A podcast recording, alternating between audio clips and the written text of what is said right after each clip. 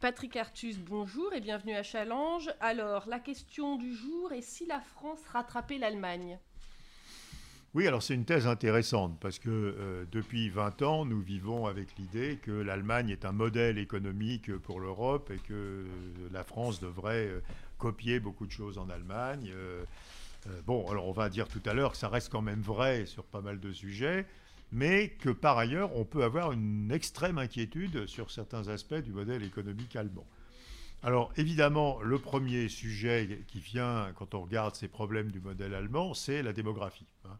Euh, L'Allemagne, maintenant, euh, à partir de maintenant, rentre dans une situation de très fort déclin démographique, et même en tenant compte des perspectives d'immigration, hein, la, population en âge de travailler en Allemagne va diminuer d'à peu près 1%, euh, par an maintenant, hein, depuis à partir de maintenant. Et euh, ce qui fait que la, population de 20 à 64 ans, hein, aujourd'hui, il y a à peu près, il y a un tout petit peu moins de 50 millions d'Allemands donc en âge de travailler, entre 20 et 54 ans, euh, et il y a 36 et 36 millions de Français. En, 2040, hein, il y aura 42 43 millions d'Allemands et 35 millions de Français. Alors, il y a toujours plus d'Allemands dans la population active, mais l'écart va devenir beaucoup plus faible. Donc il y a un vrai... Enfin, les Allemands vont perdre 6, euh, 7 millions d'actifs dans les 20 prochaines années, ce qui est quand même absolument gigantesque. Hein. Euh, et donc il y a un vieillissement euh, qui évidemment a tous les effets négatifs connus hein, sur, euh, sur la demande intérieure, sur la productivité dans les entreprises, sur, sur la demande de logement, enfin, donc et puis bien sûr sur la croissance. Hein. Donc ça c'est quelque chose... bon, alors il est clair que les Allemands essaient de réagir par des programmes d'immigration mais euh, ça n'arrive pas à compenser le vieillissement tellement il est important. Donc ça, c'est vraiment le premier sujet en Allemagne qui est, extrêmement sévère. Le second sujet, c'est évidemment la question de la transition énergétique. Hein. Aujourd'hui, euh, un, Allemand émet 7,5 tonnes de CO2 par an et un Français 4. C'est presque le double. Hein. Et puis, euh, c'était alors évidemment, les Allemands ont fait des économies, mais cette proportion a pas, euh, c'est pas, c'est dégradé au détriment de l'Allemagne. Hein. C'était moins du double euh, il, y a, il, y a, 20 ans. Et donc le, coût de la transition énergétique en Allemagne, il va être absolument gigantesque.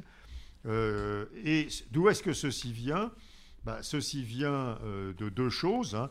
D'abord, ça vient de la taille de l'industrie allemande. L'Allemagne, l'Allemagne a, une industrie émettrice de CO2, donc j'ai regardé le poids de l'industrie automobile et l'industrie des biens intermédiaires. Hein. l'industrie automobile, c'est l'émission indirecte de CO2, c'est les carburants. Et vous savez que l'essentiel des émissions industrielles de CO2, c'est trois secteurs d'activité, hein, qui sont le ciment, euh, l'acier et l'aluminium. Tout ça est très très gros en Allemagne, et un peu les chimies. Et donc c'est 10% du PIB en Allemagne qui est de l'industrie émettrice de CO2, c'est 3% du PIB en France. Hein. c'est incroyable comme écart. Et puis, euh, évidemment, après, il y a la structure de l'énergie. Hein. L'acharnement de l'Allemagne à fermer le nucléaire et à le remplacer en partie par du charbon, en partie par du gaz russe, quoi, qui, ce qui évidemment a créé euh, cette dépendance euh, aux énergies fossiles qui est beaucoup plus, beaucoup plus importante qu'en France et qui persiste. Hein. Les Allemands ont encore trois réacteurs nucléaires en activité aujourd'hui, ils vont les fermer, hein. donc ils ne sont pas du tout partis dans l'autre sens. Voilà, donc le coût de la transition énergétique, il va être beaucoup plus élevé en Allemagne qu'en France, et il va, il va être à peu près du double hein, en fait en Allemagne qu'en France hein, sur, les, sur les 20 prochaines années. Et, ça pose des problèmes absolument terrifiants à l'industrie allemande. Il faut qu'elle se décarbone. Et, c'est des, montants d'investissement absolument gigantesques. Pour vous donner une idée des prix, de ce que ça peut coûter, la, décarbonation de l'industrie européenne de l'acier, donc simplement passer euh, du coq, hein, du charbon, euh, à l'hydrogène pour faire marcher les hauts fourneaux, c'est 70 milliards d'euros d'investissement, pour donner une idée des, budgets qui peuvent être euh, mis en œuvre. Excusez-moi, Patrick, les énergies renouvelables, l'Allemagne a fait beaucoup plus que la France. Est-ce que c'est totalement microscopique par rapport à ses besoins? Non, non, alors ils font un effort de développement des renouvelables euh, qui est, très important, mais enfin aujourd'hui, l'Allemagne, euh, alors il y a des jours où euh, on met en avant que aujourd'hui, les renouvelables ont fait 50% d'électricité, mais enfin en moyenne, c'est plutôt 20. la moyenne européenne est à 13, hein, donc ils sont mieux que la moyenne, mais enfin, ils ont encore énormément d'énergie fossile à détruire. Quoi. Le charbon, c'est 40% d'électricité en Allemagne, hein, donc ça reste incroyable. Donc ça, c'est le sujet 2, donc transition énergétique. Hein. Et le sujet 3, ben, je crois que c'est peut-être lié au vieillissement, Mais l'Allemagne a un, problème de productivité. Hein. La productivité du travail en Allemagne augmente nettement moins qu'en France. Hein. Euh, et elle a, pratiquement pas bougé depuis 2007. Hein. le niveau de productivité est le même euh, aujourd'hui qu'en 2007. Alors en, France, elle a, un peu monté quand même, mais pas énormément, mais elle monte à peu près d'un pour cent par an. En Allemagne, il n'y a pratiquement plus de progression de la productivité. Et ça, on ne sait pas trop d'où ça vient, mais c'est probablement un effet de salarié âgé. C'est quelque chose qui est assez bien documenté. Effectivement, le, vieillissement de l'âge moyen des salariés a des effets négatifs sur la productivité. Voilà. Et puis, la dernière chose, c'est que sous Merkel, l'Allemagne a complètement mangé son avantage de compétitivité coût. Euh, les, politiques de Schröder hein, au début des années 2000 avaient redonné à l'Allemagne une compétitivité de coût qui était, qui était convenable. Et depuis Merkel, et ça s'est accéléré dans les dix dernières années, il y a eu une accélération très forte des coûts de production en Allemagne. Les salaires augmentent plus vite hein, et il n'y a plus de gain de productivité. Donc aujourd'hui, produire en Allemagne, le coût unitaire de production de l'industrie en Allemagne, il est 18% plus élevé qu'en France. Hein alors qu'il était au moment, en 2008-2009, il était au même niveau qu'en France. Hein. donc il y a une très grosse dégradation de la, compétitivité coût de l'Allemagne. D'ailleurs, les mauvaises langues disent que Merkel a entièrement brûlé l'avantage compétitif que Schröder avait donné à l'Allemagne, en, en, laissant filer les salaires dans un environnement où il n'y avait plus de gain de productivité. Donc voilà, donc tout ça, c'est pas fameux, quoi, je veux dire. Hein. vieillissement, euh, énorme coût de la transition euh, énergétique, très grosse taille des, industries qu'il faut décarboner. Euh, et, euh, position compétitive difficile hein, avec des coûts de production élevés. Bon, alors cela étant, donc si on s'arrêtait à ce stade, on pourrait se dire ça, ça, va aller très très mal.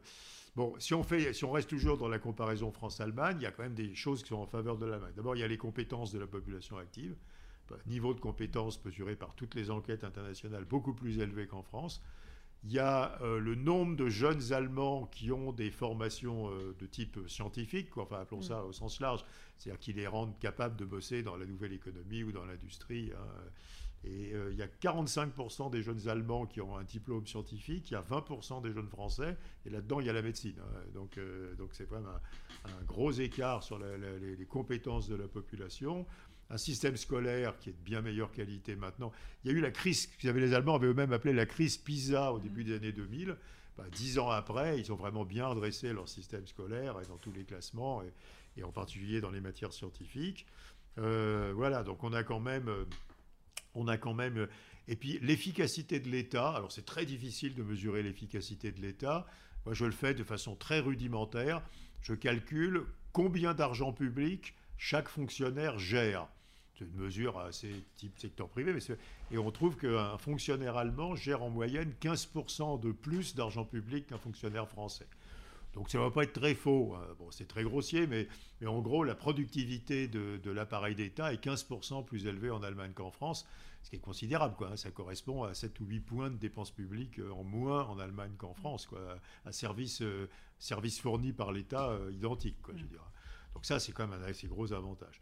Donc voilà. Si on se projette sur les investissements et qu'on voit les investissements possibles, ils ont un retard en investissement public. ça. On, le, on, le, dit souvent. Est-ce que s'ils si, si, rattrapent, ça peut avoir des effets quand même Tout à fait. Alors j'ai oublié de le dire.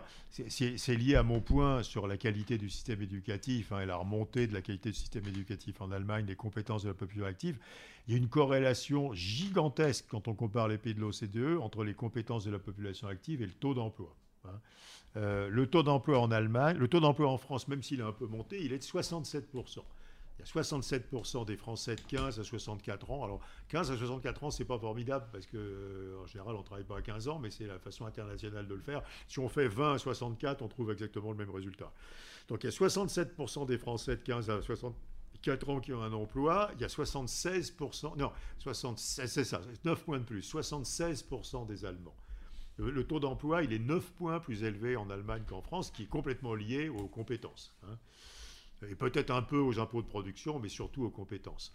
Et donc, euh, alors, 9 euh, points de taux d'emploi en plus, ça fait 13%, 12 à 13% d'emploi en plus. Hein. Donc, euh, imaginez ce qui se passerait si le niveau d'emploi en France était plus élevé de 12%. Euh, on aurait un excédent budgétaire. Donc ça répond à votre question. Hein. on aurait 6 points de PIB de recettes fiscales en plus. Donc même cette année, on aurait euh, un budget équilibré. Est-ce qu'il y a des différences sensibles par tranche d'âge? Est-ce qu'en France, on est particulièrement moins bon alors, les, les, plus âgés Alors, comme d'habitude, euh, il y a la différence, elle est surtout sur les jeunes et sur les vieux. Mm. L'âge de la retraite, ça explique 25% de l'écart. Hein, c'est pas assez loin d'être la totalité. 25% de l'écart de taux d'emploi. Il y a un autre 25% qui est l'âge d'entrée dans la vie active des jeunes, hein, qui est plus, euh, plus court en Allemagne à cause de, l'apprentissage. Hein. Et, mais il y a quand même la moitié qui vient des vrais adultes, quoi, je veux dire, qui vient des tranches d'âge intermédiaires. Et les taux d'emploi des femmes allemandes est plus élevé que le taux d'emploi des femmes françaises. Hein, ce qui était, euh, en général, on pense l'inverse, mais non, non, les femmes allemandes ont un taux d'emploi plus élevé que les femmes françaises. Donc ça, c'est un énorme avantage structurel quand même, et qui est lié au système éducatif, quoi, et à la façon dont on enseigne en Allemagne.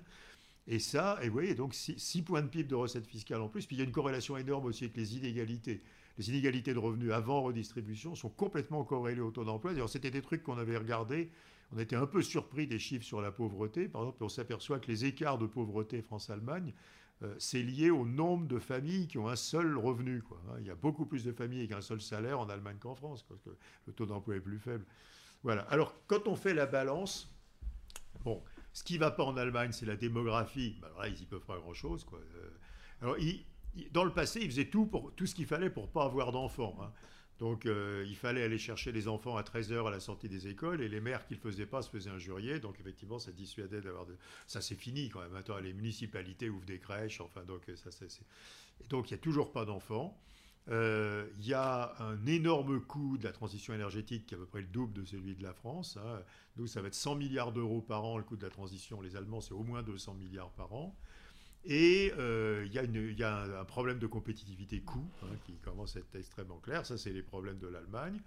Puis les avantages de l'Allemagne, c'est les compétences, euh, donc le taux d'emploi, euh, et, puis une industrie qui recrute beaucoup plus facilement, donc beaucoup moins de problèmes d'offres dans l'industrie, une plus grande attractivité hein, pour, les implantations industrielles, et puis un État qui est plus efficace. Alors maintenant, faire la balance de tout ça n'est pas compliqué, mais le vieil, la, baisse de la population, c'est quand même extrêmement violent.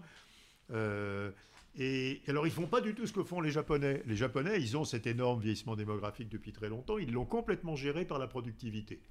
Donc, en, réalité, euh, le vieillissement japonais, il était absorbé par l'effort de modernisation du pays. L'Allemagne a ce vieillissement et a complètement arrêté de faire des gains de productivité. Hein. Donc ça, c'est quand même extrêmement inquiétant. Hein.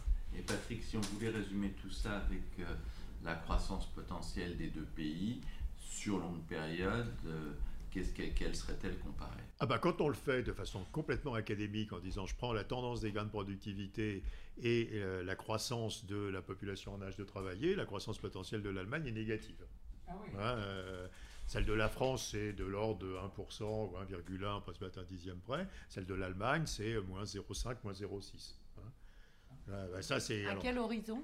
ah bah, C'est les, les, 10 ou les 20 prochaines années. Quoi. Alors, ça, c'est, pas ce qu'on voit dans les. Parce que, bon, évidemment, il y a, après, il y a, des, il y a des chocs, il y a des chocs cycliques, euh, etc. Mais, et, puis, euh, et puis, il peut se passer des choses. Même si les Allemands accueillent des centaines de milliers d'Ukrainiens définitivement, ça va gonfler transitoirement la population active.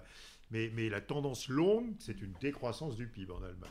Alors, si on prend ça, si on dit la, la, la, la croissance potentielle de l'Allemagne, c'est moins 0,5 et la croissance potentielle de la France, c'est plus 1, donc on leur, on leur prend un point et demi par an. Le revenu par habitant en France est aujourd'hui 15% plus bas que le revenu par habitant en Allemagne.